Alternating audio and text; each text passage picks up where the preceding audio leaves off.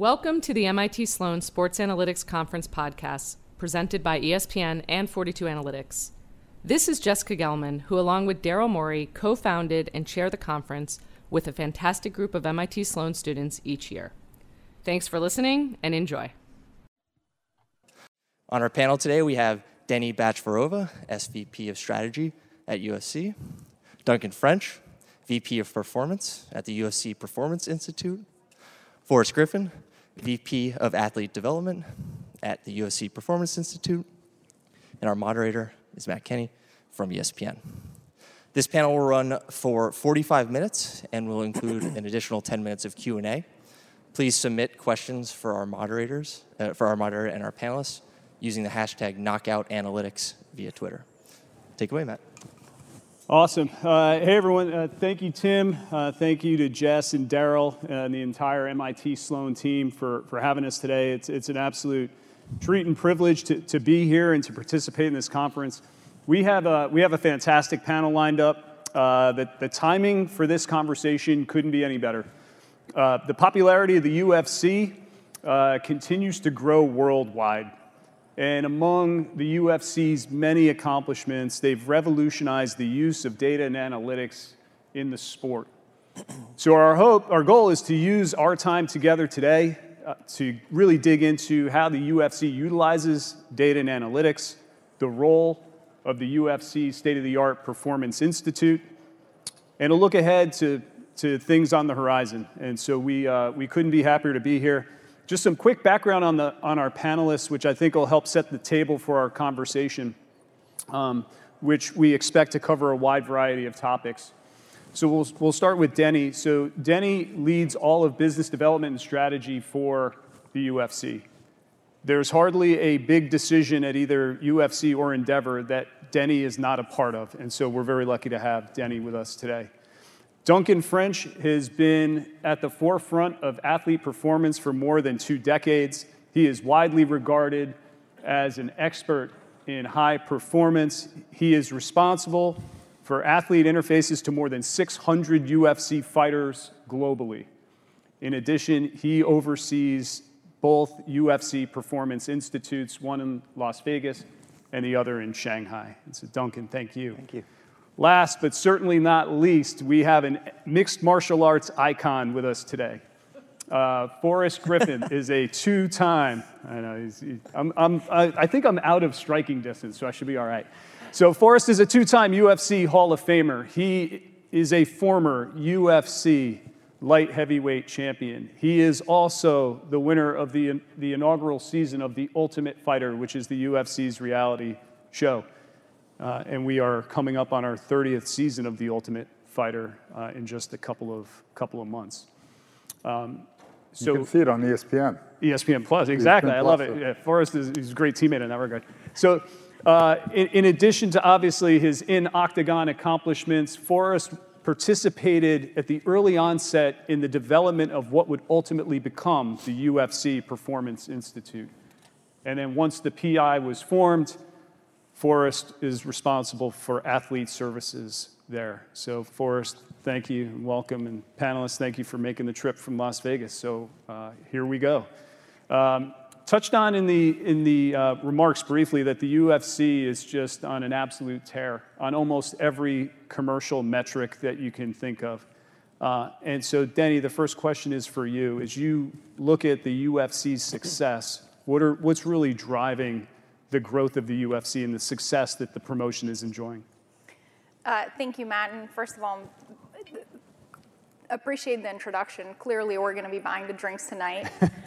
um, and uh, very excited to be here as a data-minded person, a great fan of this community. So excited, and thank you for inviting us to be part of the panel. And uh, for all of us, it's a real pleasure and uh, privilege to be here to, before I dive into answering your question, if I could take a step back for some of you in the audience who may not be as familiar with UFC. Um, we currently have 42 million fans in the United States. Globally, we have close to 690 million fans. Our content reaches close to a billion households in over 170 countries. Uh, it's broadcast in over 30 languages. Um, so we're big. I mean, what, what used to be the big four in the US, I, uh, I like to call it the big five now, and we're not number five, if you know what I mean. Um, so, granted, I'm a little biased. I think what we've been, you know, we've come a really long way over the last um, 29 years. We're celebrating our 30th anniversary next year, and for a small, you know, for, for a very young brand, we've come a long way, and we still have a lot more to go. But to, to answer your question, I think at the core of it, we stayed true to our product. We deliver the most exciting combat sports competition in the world um, day in and day out. We deliver competitive matchmaking. We deliver the fa- fights that fans want to see. I mean, this Saturday is a great example of that.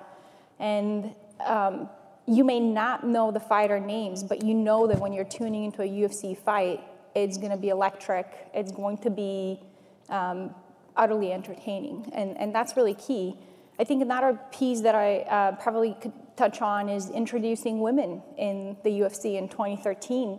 Um, and we're very proud of the fact that when we did make the decision to introduce women to MMA, we did it in completely equal footing with, with the men from the rules, the octagon, the fight cards, promotion, compensation.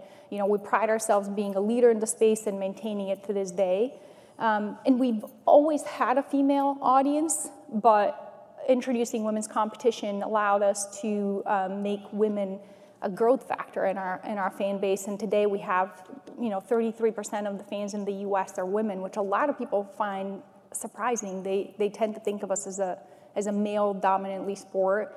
Um, continuously building stars, you know, from the Chuck Liddell and Forrest Griffin era to Georges St. Pierre and Anderson Silva and Ronda Rousey and Conor, and now we're talking about Adesanya and Kamaru Usman and Amanda Nunes, Juliana Pena. That has always been part of our DNA. And most recently, our partnership with ESPN.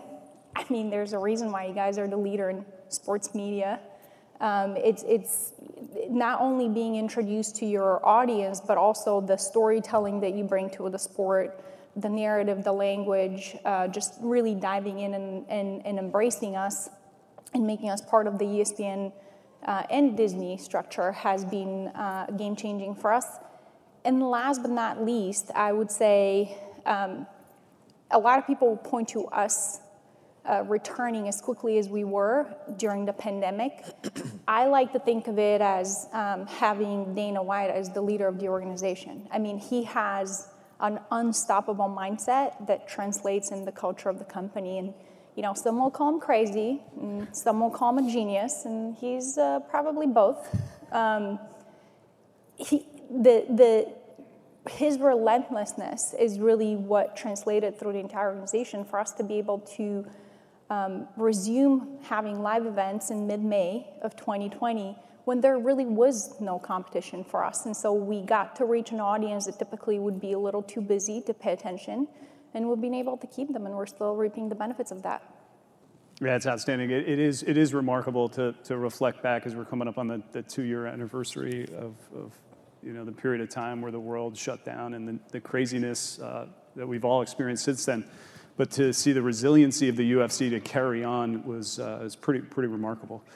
So as we, pivot into, data, uh, could you talk about how the, UFC thinks of data? How impactful is data in terms of the decision making on a day in and day out basis? It's very impactful on a number of levels. Um, you know, from understanding our fan base and where the growth opportunities are to formulating marketing plans for each of our pay-per-view events. As you know, they're all different. To uh, UFC Fight Pass, our global OTT network, and anything from analyzing content to subscribers to um, you know, even not necessarily just for, for decision making, but also for um, storytelling in our broadcast, for um, fan engagement, sports betting. I mean, that's a that's a growth area that we didn't touch on. The official UFC data being available through IMG Arena, and last but absolutely not least, the, the reason why we're here today, using data analytics at the UFC Performance Institute to evolve the sport of MMA. Right. Yeah, I'm glad you mentioned the, the UFC Performance Institute. It, you know, and this is really for, for Duncan, Denny, and Forrest, you know, just talk about the, what went into the decision to launch the UFC Performance Institute and subsequently its expansion? And, and, I'll jump in here and, and hand off to Duncan, but it really was that the idea that we have to evolve the sport. I think if there are any long-standing fans here in the audience, they'll tell you about um, a period, and I'm almost even afraid to say it out loud, but the, the injury bug, knock on wood, it never returns.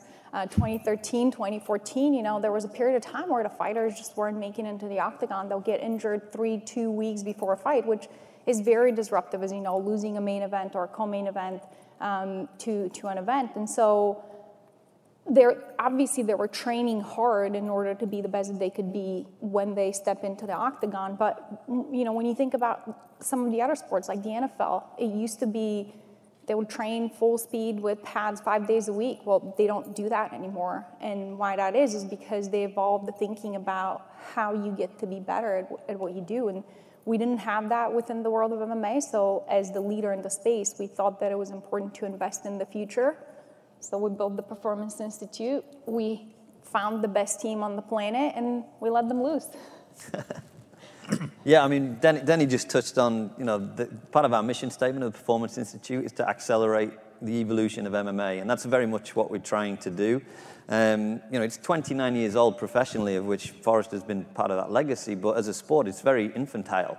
Um, when you look at hockey or football or baseball, you know, the, these other leagues have got, you know, reams and reams of insights and data over years and years of aggregated insights. Whereas, you know, understanding training science and the most optimal ways to prepare um, for our sport, um, like I say, is just not there right now. And I think that's what the Performance Institute is about. Um, you know, looking at how we mitigate some of those risk factors that Denny talked about with respect to um, you know, injuries, preventable injuries, the mechanisms of injury, um, looking at you know, making weight, which is part and parcel of our sport, is a critical optic for the public of how athletes can go into the octagon in an optimized, optimized physical state, having you know, just cut weight the day before, you know, 20 to 30, 24 hours earlier and, and you know, what that does to their physiology. So there's lots of questions within our sport that the Performance Institute was set up to answer. And at the crux of that, like any business, like any sport, is, is asset management.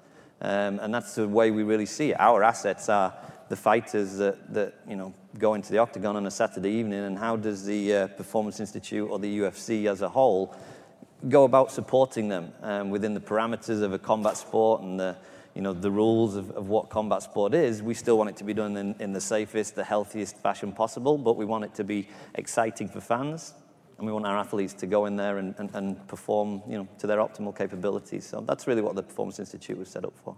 Right.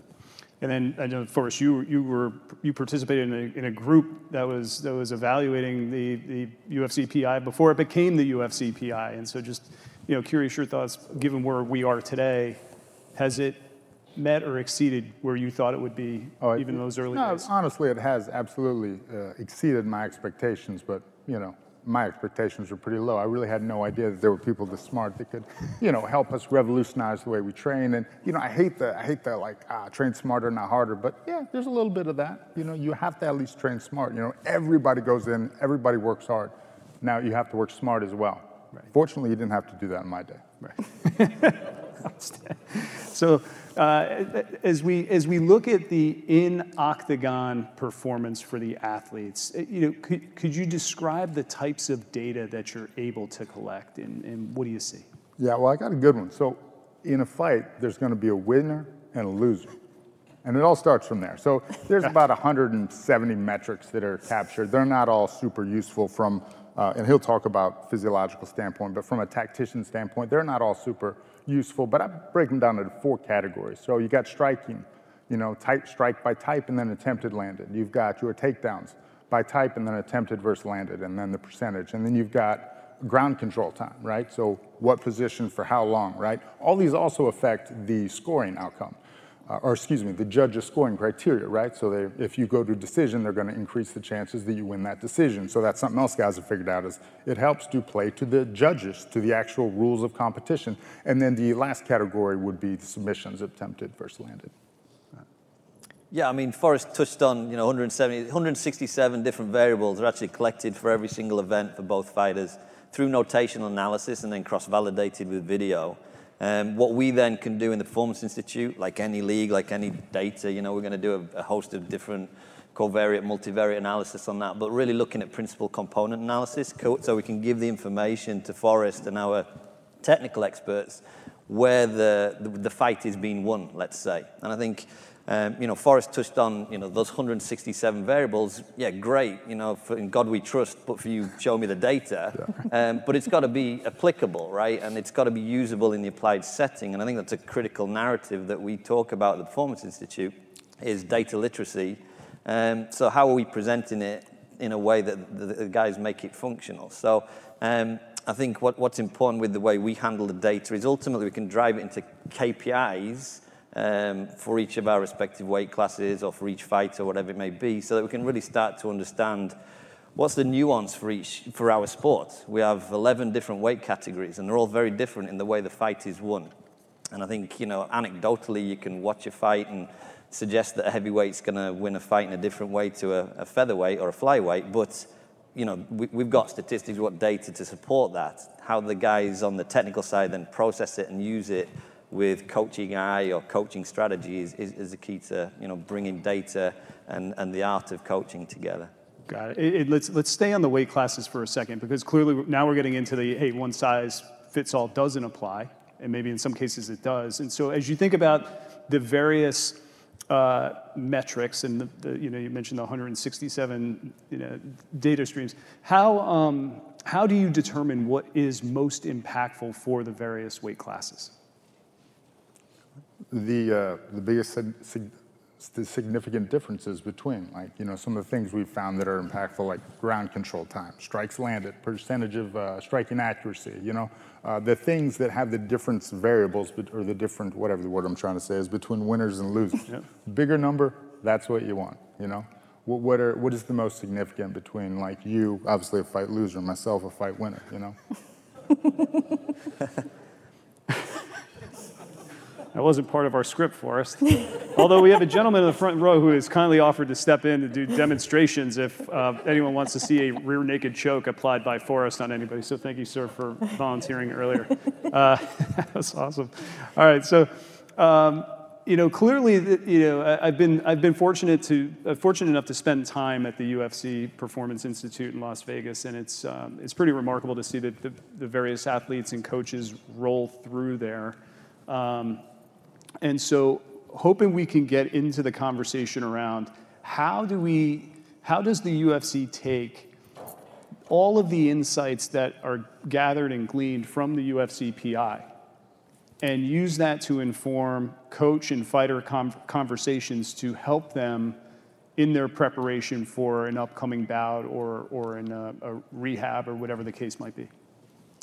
Yeah, I mean, I think the unique thing about our sport is individual, obviously, um, and the, there's a there's a lot of different variables res- with respect to our sport. Yes, we talked about weight classes, Matt. Um, stylistic backgrounds is another thing which is very predominant in our sport. Whether you're a grappler, a wrestler, a striker, um, you know that really influences the way an athlete is either trying to win a fight or what you're defending against with respect to your opposition. So I think what we're doing with data and being able to help Forrest and, and the other coaches out there in the community is use data to really break down some of the metrics related to competition, using some of our PCA approaches to really understand what are the top 15 fighters in the world doing versus everybody else? Is there a trend? Is there an approach to understanding what the fight is and how the fight in 2022, how it's been won? because let's be honest, we've aggregated data over 15 years or so. Um, the, the, there's nuance to our fight, new techniques which Forrest can talk to are, are coming in all the time. Um, so how do we how do we understand that? In, in the world of sports performance, speed to market of a product is, is comp- competitive advantage. So that's the way we see it. And ultimately, we're trying to give competitive advantage by being ahead of the curve in terms of technical or tactical insights and using that understanding of you know what the top guys in the sport are doing, what different styles. You know, if you're a wrestler, how, how is that going to influence your approach? If, if I'm going to be fighting a wrestler on Saturday evening, what's their trend? What's their likelihood? What's their predisposition and their approach to winning the fight? Obviously, that's a, you know that's a data conversation. It's a statistical evaluation of someone's approach, and then obviously interpreting that on a technical perspective for tactics is ultimately what we really feel where the rubber meets the road for the Performance Institute. We, you know, we can aggregate and we're in a position where we can look at population norms or gap analyses or whatever it may be, but ultimately it's about these guys from the coaching perspective with the athletes building a strategy around that of how to be successful and, and how to win a fight. How do you increase the probability of success? So, you know, that, that was a kind of an overview. To me, uh, on a more like general prep, what are we actually doing level? You have, you know, you have your different, like, where's the fight occurring? I want to distribute my practice time in accordance with where it's occurring. Now, what he mentioned is when you have a specific, specific opponent, specific. yeah, you, uh, you, you then prep for them specifically, right? So this is kind of not valid for that. But in general, I'm just trying to learn the sport. Well, we know that about 70, 60% of the fight takes place at distance. We know the percentage that takes place in the clinch. This is the clinch. And then on ground. So we're not going to get on the ground. These clothes are too nice. But, but you get the gist of it. So now I know that as a coach, I should be distributing my practice time accordingly. And then you have like each position from the ground. And then you go one step further and you say, okay, what are the submissions that occur from that position? And that's why I'm, I'm super happy that, that we don't have any more data because these guys will replace us. And there's still, there's still a reason to have guys like me because now you know, we might get that submission, but it, the position and the submission aren't actually together.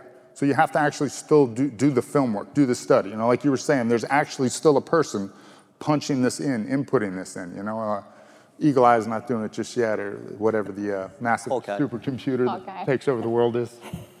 Uh, well, ho- hopefully we're getting there. Um, no, I was talking about the computer from that movie that's like taking over the world. Uh, you guys had to see that one.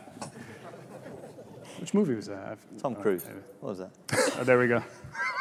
I just stick with like uh, the, in the Tom Cruise realm. I'm uh, the Top Gun and Mission Impossible, and maybe an Outsiders for some of the old schoolers uh, in the crowd. Um, all right, let's let's keep let's keep rolling here. So we, I'm interested in that. Uh, again, there's there's no one size fits all. I'm hoping that you can take us, and, and this is for, for all three of you to take it where, you know, answer it in whatever way you would like. The, the diversity of the UFC athletes is, is pretty remarkable. Um, by far, I think it is the most diverse collection of athletes on, in any professional sports organization in the world. And it's likely that you see all different approaches relative to the work that you're doing in the data and analytics space with the backdrop of UFC 272 tomorrow night,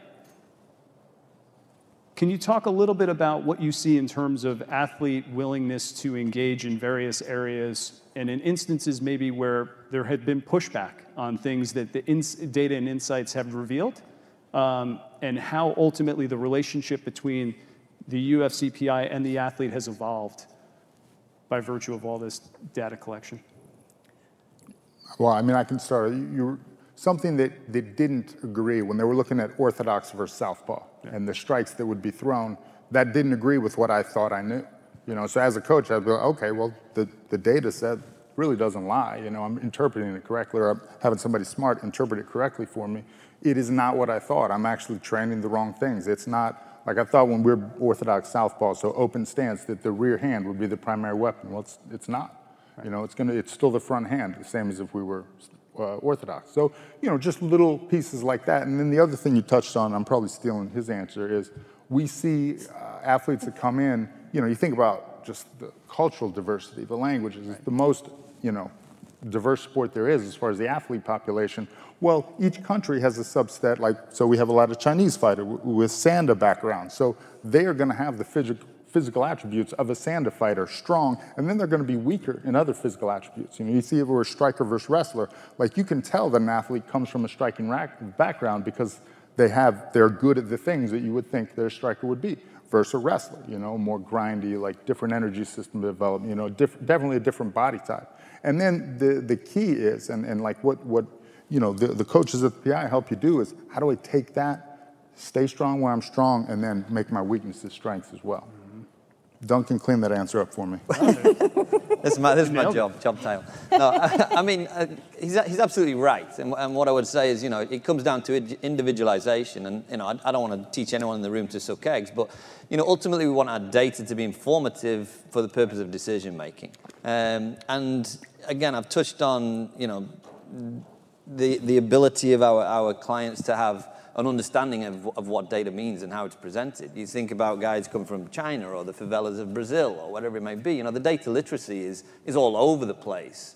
Um, so we've still got to find a way to, to get that messaging to the athlete, and it's very much done on an individual basis because tactically that's how they're going to go about, go about winning the fight. Forrest touched on you know wrestling and grappling. Re, you know, wrestlers we know are going to be three three and a half to four times their own body weight in strength, you know, maximum strength efforts. That's very different to a striker, which is going to be about 2.6 times their own body weight. So straight away there's a difference. How are you going to win the fight if that's you know that's going to be a tactic you're going to approach or you're going to be exposed to?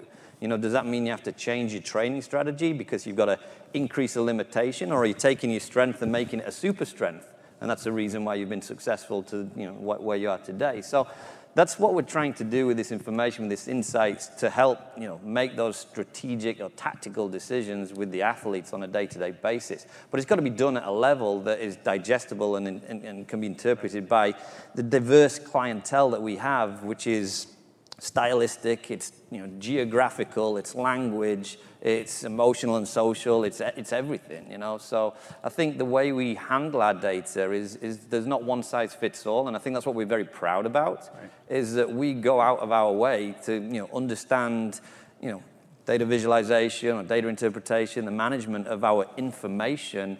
And how we make it impactful with our client, with our end user, is, is a critical conversation in the space of um, you know, pretty diverse clientele. And, and if, sorry, but if I could jump here to put the diverse clientele in perspective, yeah. we have 650 athletes from over representing over 70 markets. So um, about half of them are outside the U.S. So that's the type of um, scale of diversity that we're talking about here uh, when we when we're referring to the athletes. And 18% female. 18% female. so I was going to speak to what Duncan was saying specifically, right? So. Uh, you know, the coaches, guys like Duncan, they want to arm the athlete with that knowledge, right? All right, you are subpar in these wrestling categories, but you're really good at the striking. Do you think that you can avoid this in your next opponent? You know, I don't want to get too specific, but think of a guy like Israel Adesanya fighting uh, Marvin, Marvin Vettori. Mm-hmm. You know Marvin's the, the, stronger guy and has a, you know, the, the engine for wrestling. But do you tactically think you can keep that fight standing in your realm? Should you bother trying to strengthen these things, or should you just work on your strengths and avoiding his strengths? You know, and, and then they can make the decision. Right.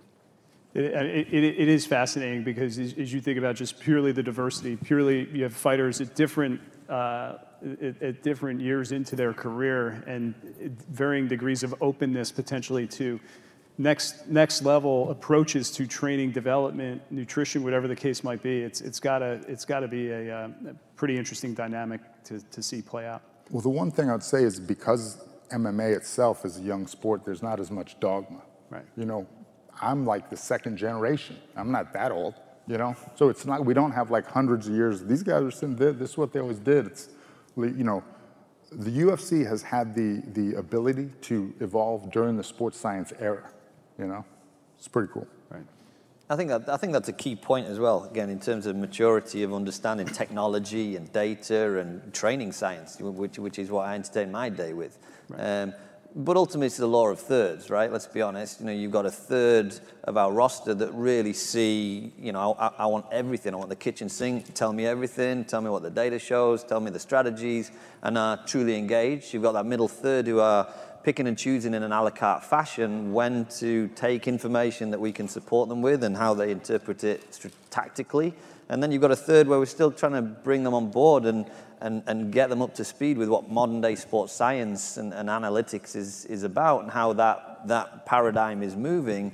Um, and that, that's not to you know, deflate anyone on, on that lower third of our roster in terms of engagement, but it's just a maturity conversation. It's about how they can understand and interpret data and see how it uses them. Because again, it's a pretty spit and sawdust sport. It's pretty granular at its most basic level.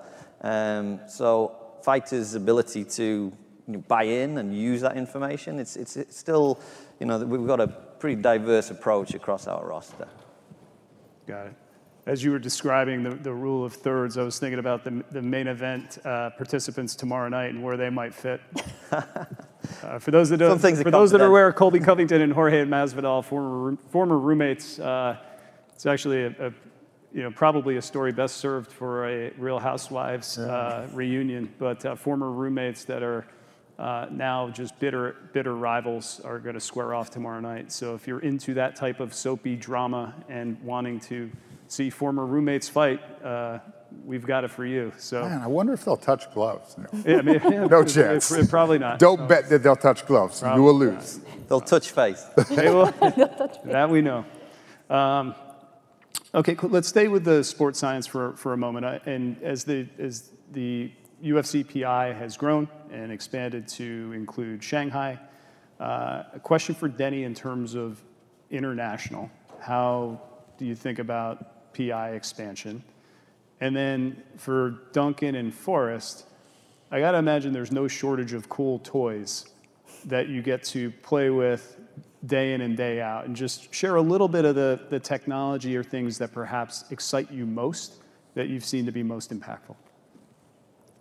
I mean, I'll take it first from an international perspective. We, first of all, the, the mission of evolving the sport of MMA is not just here in the US, it is global.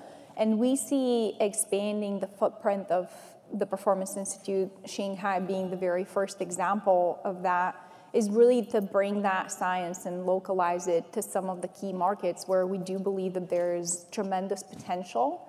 Um, and we believe that they probably could use the most, uh, you know, they, they could see the biggest benefits from that. Shanghai and China being one of those, and, and let's, you know, let's face it, China is, is an incredibly nationalistic, uh, you know, market where, you know, they want to root for, for their champions, and so uh, we do have a, a, commercial vested interest in, in, in helping them develop those champions, and there's other markets around the world as well. But we're, we're looking at a number of locations, be it Mexico, be it Abu Dhabi, be it Australia, be it you know, all over the world where uh, we could expand the, uh, the Performance Institute footprint. Excellent, thank you.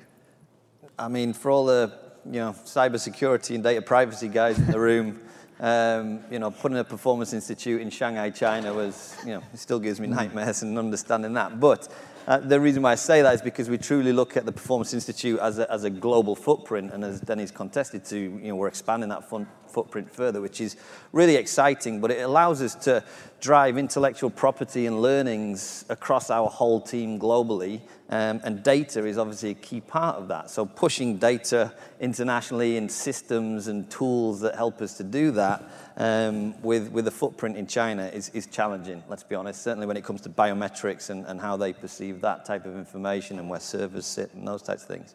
But you asked about kind of tools and technology. I mean, yeah, listen, we're, blessed. We're heavily resourced in, in our, in our um, facilities. Um, but again, it's got to be the right tool to answer the question. Um, and, you know, and again, I'm not trying to dumb this down for anybody, but uh, you know, the, the, the, world of technology is moving far faster than the world of sports science. Um, and I think it comes down to how do you slow that down um, and make sure that there's an awareness of what is the problems that we're trying to answer. Um, and then doing a, you know, a, real thorough process of interrogating and vetting those technologies or those data producing applications that can help us find the solutions because we're, we're inundated with that type of tech. Um, but you know, whether it's in the medical space, whether in psychology and cognition and reaction and vision training, whether it's in physical assessment, whether it be physiological or metabolic parameters or body composition, anthropometrics, or whether it be in strength, power, velocity, all these variables, um, you know, muscle activation, you, you name it. There's, there's, I mean, there's so many tools out there which makes my job, you know, super cool to be able to process those things. But you know, for the purpose of it, um, we've got about 60 to 70 core um, data streams that come into the Performance Institute kind of data mart. And within those 60 to 70, they've obviously got subcategories of insights. Um, so, you know, our, our, data now is, is, is pretty big data in parts. You know, we've got over 50,000 nights worth of sleep recorded across a roster of 600, and each of those 50,000 nights sleep has got, you know, all the respective parameters around sleep latency, efficiency, HRV, temperature, etc. So, you know, the data just grows and grows and grows. But like, what, what's the question we're trying to get at? Like, what, like, why are we doing that? And again, it's got to come back to the ability of the fighter and the coach to utilize it for, for their benefit, which, you know, again, that's where the Performance Institute is like a, a, a really cool approach because it's the scientists and the technical coaches kind of coming together and, and meeting in the middle, which, um, you know, data plays a critical part of that. So, I mean, exactly what he said, really, just to follow up on that, like, did this intervention, did this technology actually make them better in the octagon? Right. Did it help them not get injured? Did it help their load monitor? Like, what, what was the positive effect of it, right? So, data for the sake of data, not necessary, right? Like, again, how do we identify what the key areas are? Right. Uh, question for you, Forrest. Um, I'm ready. You ready? All right. I don't know if I should slide out of striking distance or not. I've seen you get up once already. Uh, so, so look, you obviously you had an unbelievable career, um, and the work that you're doing with the PI is on the front lines of advanced uh, data analytics, performance metrics, et cetera. If you could go back oh. and talk to yeah, a change, young change Forrest yeah. Griffin, so, you know, what would you say? Yeah, people ask me a lot. They, we, I walk them through the building, I explain what we have and how we benefit athletes, and they say, "Man, what would you have done if you'd have had this?" Well, I'd have been a lot better. I'd have, I'd, I'd have but we all would have. Nobody had that technology. Nobody knew that the idea wasn't just to work yourself into the ground. Nobody understood that you really had to like taper and, and deload for. You know, we didn't really understand. And I think it really comes down to that same question that there was the initial question five years ago when we started how do you manage a training load that requires you to train wrestling, jiu-jitsu, uh, you know, striking, all, all in the same week, sometimes in the same day, because you need to develop all those skill sets. And then you have to train the practices where you coordinate those things together. And then you have to train the physical attributes for all those practices, right? Like the strength and the power. I need that. Well, I need some endurance. I need, you know, cardiovascular, whatever. So you, you've got to train all those things together. So how does a guy like Duncan and a guy like myself, how do we help the athletes manage that training load? And I think that was the initial like problem I had that I never did right. You know, I had a great PT, I had a great strength coach. He went to college and everything. Unlike, you know, a lot of guys strength coach, oh, he's the biggest guy in the gym. He probably knows what he's talking about. But, you know, I really did have good people around me, but I was the master of my own destiny. Like I was the brains of the operation. It, not that I'm not that smart, but I wasn't that smart then. And it helps to have somebody one that has a PhD, but two that has perspective of, you know, and can kind of help you where maybe you're in the situation too much. And I think that's what we provide. Right. Yeah, it's interesting. You, uh, if anyone uh, checks out social media from time to time, there are uh, no shortage of athletes outside of the UFC that happen to stop by the PI. You're just trying to get me in trouble here? No, uh, I didn't post the pictures. And, and so I'm, uh, could, you, could you share a little bit about, because again, I think this ties into just how the UFC is a leader in this space where folks from outside mixed martial arts are reaching out to the UFC for, for some type of PI mm-hmm. relationship or engagement. Can you talk a little bit about what you see from other sports? Yeah, and, and Denny can, you know, sure can speak to the kind of organizational perspective on what, where we're trying to position ourselves. But I think, you know, five years ago, we opened the doors to the Performance Institute, and Forrest and I were stood the, in the front lobby wondering if anyone was going to come through the door. Um, at that moment, still, the ambition was to position the UFC at the table of human performance. Not to be just the leaders in mixed martial arts, which we continue to strive to do, but to also position ourselves with the ambition of, you know, EPL or NFL or NBA or, you know, to, to be at the table and say, no, over the fence there at the UFC, those guys are doing something pretty cool. I think that's where the Performance Institute, one of the things I'm most proud about is the, the, the, speed at which we've been able to kind of establish ourselves in this really competitive marketplace of human performance. Um, and yes, the, you know, the, there's a lot of Olympian, Olympic programs, a lot of other sport, you know, athletes from other sports, professional sports that are now looking to the Performance Institute.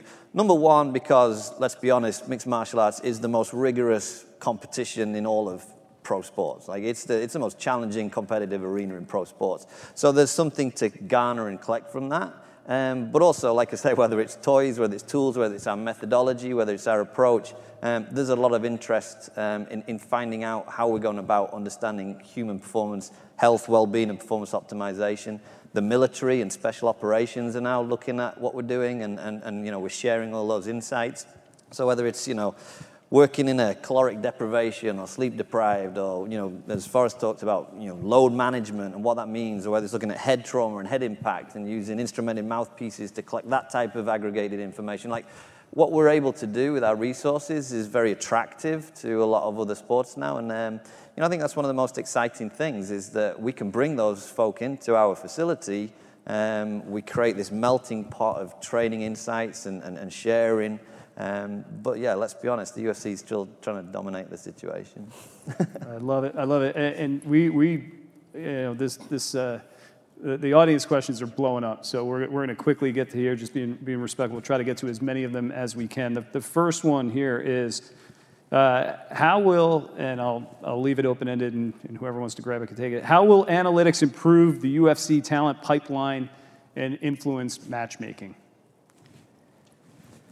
I'll talk to the pipeline, and um, Boris can probably talk to the matchmaking. Interestingly, the, the pipe, so I come from a very Olympic sport background where there's clearly defined talent pathways. Um, and the ability to aggregate thresholds and, and, and, targeted standards across that pipeline is very clear.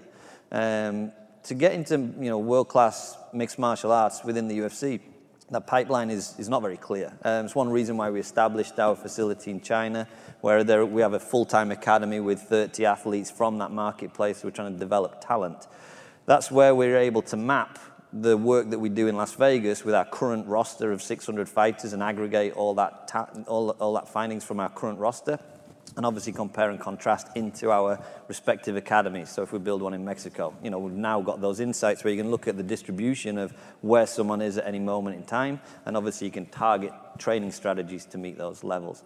But there isn't really clearly defined talent pathway in, in MMA, which, um, you know, as we try and strive to get the sport into the Olympic Games and those types of things, we, we need to do a way better job of that. I mean, the, the amateur mixed martial arts competitions can continue to grow.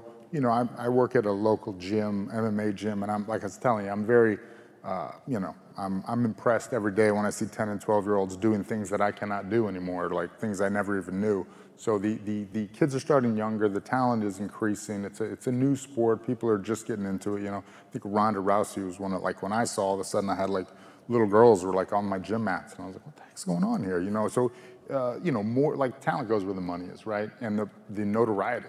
You know, we're on ESPN for crying out loud. So it, people know that it's a sport, it's an option. Guys that used to, you know, strive to be in the NFL or the NBA will now say, well, that, that's a, you know, a viable professional option. I want to go into that, you know?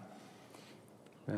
Thank you, thank you for that. Yeah, these, these questions are great. We're going to keep rolling. Uh, the, the topic of, of weight cutting. Um, so how, how has the practice of weight cutting changed since the implementation of data and analytics? Yeah, huge optic. And again, coming back to the pollination of the idea of the Performance Institute, you know, we can talk about the particular day when Khabib, Nurmagomedov dropped off a, a fight, um, you know, a, a, which has got a, a, financial aspect related to it. And it's like, okay, exec, we need to make a Performance Institute. I mean, that, that, that was a real thing that happened, and then he can talk to that. But I mean, weight cutting, yeah, is absolutely one of those big rocks which we have targeted um, through our science, through our insights, through our ability to work with the fighters face to face and change best practice through technology, the data that technology gives us about metabolism, about dietary status, about body composition. We can't do any of that.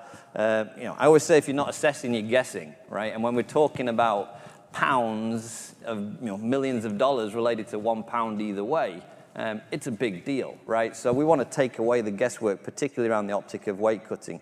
We've reduced missed weights by you know, over 50% um, in four years, um, which again is, is a big deal when we're in a decentralized system. It's not like our 600 fighters live in Las Vegas and they're all in our facility every day remote impact and remote coaching is a huge part of the narrative for the Performance Institute. So, influencing dietary behavior for someone that's in China or for someone that's in Brazil eight weeks prior to a fight to ensure that they come into fight week knowing that we're in an effective place to make weight. Um, is a challenge in itself. But you know, our, our approach and our strategies and our information, our insights have certainly shifted that, that narrative and, and the dogma, the behavioral dogma that's been related to, um, to weight cutting in our sport. So yeah, I mean, I think weight cutting, that's one of the biggest things. You, we can, with the PI, we can say, hey, your strength and power profile is this. If you're thinking about 145 or 155, you're still a pretty good 155er. You know, we've got all that data. You're pretty good at 155. Your lean body mass is actually more than that of most 145ers. Maybe you should actually eat, you know, have better training, gain a little muscle, and you'd be a good 55. You know, we, like, you know, we didn't used to have that, that real data. Now you can, okay, this is my lean body mass, this is my performance output, which, which weight class am I best suited for? And that's, that's a decision the athlete makes themselves, the athlete and their coaches, but now they're making it armed with the correct uh, information. And also another component to this is, uh, you know, there's this perception of I, I have to be b- the bigger guy in the octagon in order to win, right? right? Because this is about winners and losers and, and for a set. And so we used to not have the data to actually be able to say, no, really, when you look at it, it's almost a 50 50. Yeah. What are you going to win? if you're the bigger guy or not, right? And so that is also something that data has been able to um, to help us influence to start even changing the perception of I could be the smaller guy and I still could be successful, uh, just as successful in, in, winning fights. Your weight class fit might even determine your fighting style. You notice yeah. a lot of the strikers are not as heavy as a lot of the wrestlers. Right. You know. Exactly. Uh, an interesting question here. Uh, obviously, for those following the backstory around UFC 272, there's a lot of lot of trash talk between uh, America Top Team ATT. Uh, so the question, uh, one of the questions from the audience is: Are there any professional fighting teams out there like ATT or Roufusport, uh, Extreme Couture, like any of those groups that are embracing data and analytics maybe more so than others? That's, I mean, I would just say, I mean, a lot of them are. Like more are than aren't, you know? Yep. If you're just providing information, coaches are happy to give the information. We're not telling them what to do. We're telling them, you know, this is what it looks like and this is how you compare to the rest of the UFC. Yeah, Laura thirds again. You know, even within those gyms, you take one particular gym, and you know that they're going to have different athletes within that gym that have got different interests and desire to engage. Um, what, you know, obviously, data privacy is a huge, huge narrative for ourselves at the Performance Institute right. because it might be that we're working with both athletes that are fighting in the main event mm. Saturday night. We, we've got the insights to suggest whether it's medically, physically, psychologically, what that status of that athlete is. That, like, that's critical information for competitive advantage to their opponent. So, you know, we're in a really interesting predicament in the Performance Institute in terms of our, we, we're agnostic to the roster of 600. We're a performance service, which is very a la carte in nature. You can pick and choose what you want. And potentially, and it happens often, we're working with both fighters that are competing against each other. I don't think that happens in any other league. I don't think that happens in professional teams. Right. So our ability and the maturity of our staff and our team to share or not share information and with who is a critical conversation to us. Um, you know, we don't share information with the matchmakers. You know, the matchmaker, that, that's our organization. We're the UFC Performance right. Institute. You see but, how we didn't just answer your question? no, no, it's, it's, great. No, it's fascinating. I, I got a follow up on that. We're, we're, he always says, and I love this, like we're always batting 500. You know, we're always 500% because we work with both parties. Right. So we, we, we never have a winning record or losing. Uh, so I want to stay on this, this point real quick. So in, in a world where you know you have to be agnostic in this circumstance where you are working with both athletes, has that has your position has that position ever been called into question where someone might say there, there's a either a thumb on the scale or a relationship one way or the other um, in any way? Have you ever been around professional athletes? They'll, they'll point and find an excuse or a reason for winning or losing for any reason, right? Yeah. yeah. I mean, yes, for transparency, absolutely. But again, we, you know, the way we handle and manage critical data and insights, like we, we spend a lot of time um, discussing that amongst our team, like how we do that, the nature of the information we share, when we share it. it it's, a, it's a real thing for us. Um, and absolutely, we don't want to be the reason that something right. is gone to the detriment of a, the outcome of a fight. We want to be the reason, you know, for, on both sides that the fight is exciting. And, and again, I, I always say, like, our, our role is everything up until the octagon door closes Then we sit back and go, we hope this is a good fight. Right. And then the octagon go, door opens again, and then let's get back involved. So, you know, that, that's how we kind of philosophically approach it. Yes, I, I want to stay on the data, the, the data privacy point because this is a good one. Interesting question that just came through. Uh, is sys- systematic injury surveillance part of the data package? And if so, uh, is, is there either a commitment or, or is this data available in peer-reviewed journals? Um, so, in terms of the peer-reviewed journal, um, on the app, on the Sloan app, I would direct you to a QR code there. We've, ri- we've written and aggregated four years worth of information that you can go uh, and find a lot of our injury audit, um, which we've all done internally. So, it's not necessarily peer-reviewed in scientific manuscript yet, though we do have strategies to do that moving forwards. But you can get a, a you know 500-page document um, through that QR code on the on the Sloan app. So, would love anyone to, to download that as PDF. Um, we don't have a, uh, a players association, so there isn't a, a CBA where, where there's a requirement to report particular injuries um, as part of a, a professional organization. But um, we're obviously doing extensive epidemiological work, looking at mechanisms of injury, the nature of the injuries, how long they are taking to, you know, to be um, you know, alleviated and, and, and return to play.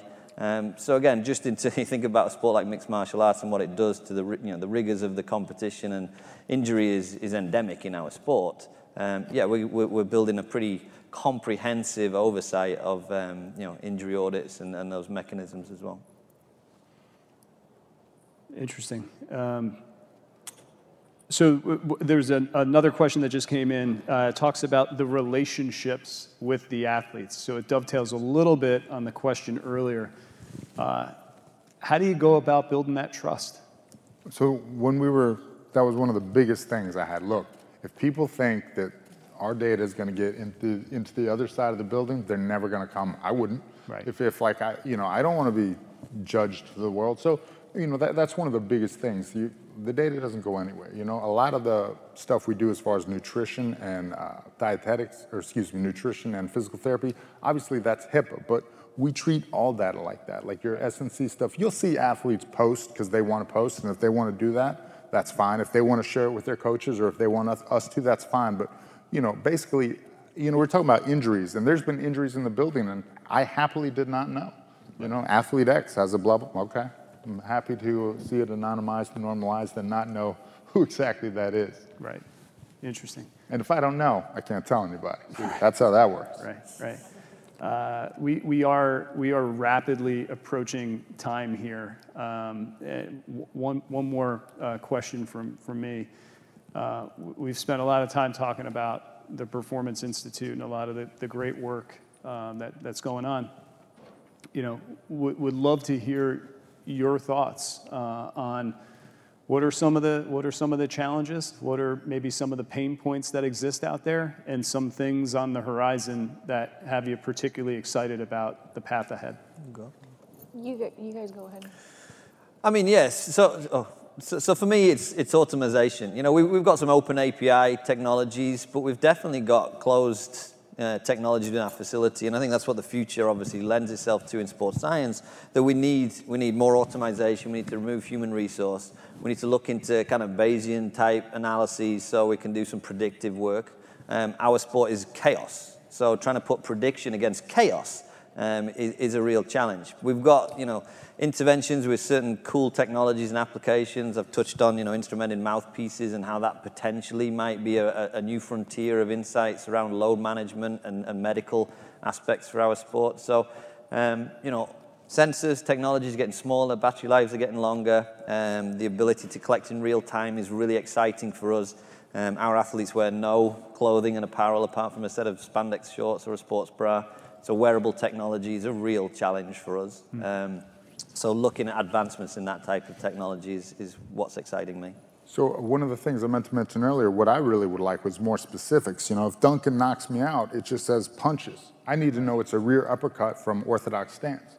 You know, like just let's get into the details, right? If you really want to make some insights that are valuable for technical, technical, tactical decisions, you have to know that that level of detail. The other thing is, it is the most open sport there is, meaning anything can happen. There's new ways to win being invented by these kids every other day. So it, it's just very quickly evolving. So what you're measuring evolves quicker. We were talking about the calf kick earlier, you know? When I fought, I was like, what's a calf kick? I kicked somebody in the calf, it was an accident. Now it's, it's a valid way to win a fight with a low risk, high reward scenario. Okay, we know that, we adjust for it.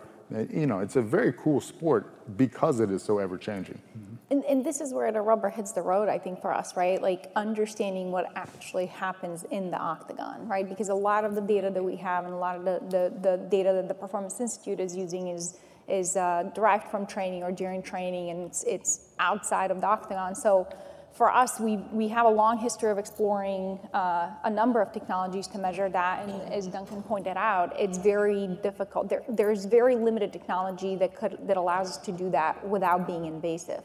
Um, and our athletes don't really wear a lot of apparel. They have to be, um, you know, completely clean. So we've come to the point where we know that the way to answer the questions that, that Duncan and Forrest are asking is really through cameras and computers. And this is where, uh, you know, we're working with Disney um, Streaming Advanced Research to, um, through cameras, using optical pose recognition technology to track what is happening in the octagon and create a skeletal model of that once we have that, then you know the sky's the limit. You can start um, assessing things like force and speed and power output. You can have that data that is truly happening in the action, and then once you have the data, then you can start asking questions of it, right? Like, well, if you're if you're throwing these really hard punches, are, does that mean you're stronger, or does that mean you're getting more tired faster? So it's uh, on and on. But but really, the, the technology is not there yet. But we're we're we're working on it, and we're, we're, we're uh, hoping that it's closer than, than we think. Uh, it's, it's excellent. It's awesome to hear, and, and we're thrilled to be we're thrilled to be part of that Disney Streaming Advanced Research Initiative. Obviously, um, folks, we are we are at time. Uh, th- this is a conversation that I know we, we could continue, and there's no shortage of places we can go. We, we first, obviously, again, just wanted to thank everybody for spending time with us today, and uh, you know, thank you to our panelists and for, for sharing everything that you did, the transparency and the candor. Uh, all the hard work that, that you're doing in this space is, is appreciated and recognized, and, and, and you all do a fantastic job.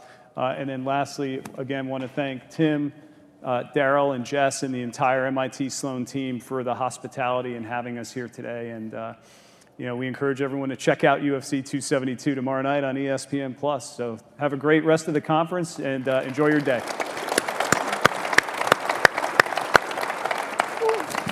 This recording is the property of 42 Analytics and may not be published, broadcast, rewritten, or redistributed without the express written consent of 42 Analytics. Any opinions expressed by panelists are their own and do not represent the beliefs of the conference, 42 Analytics, or the MIT Sloan School of Management.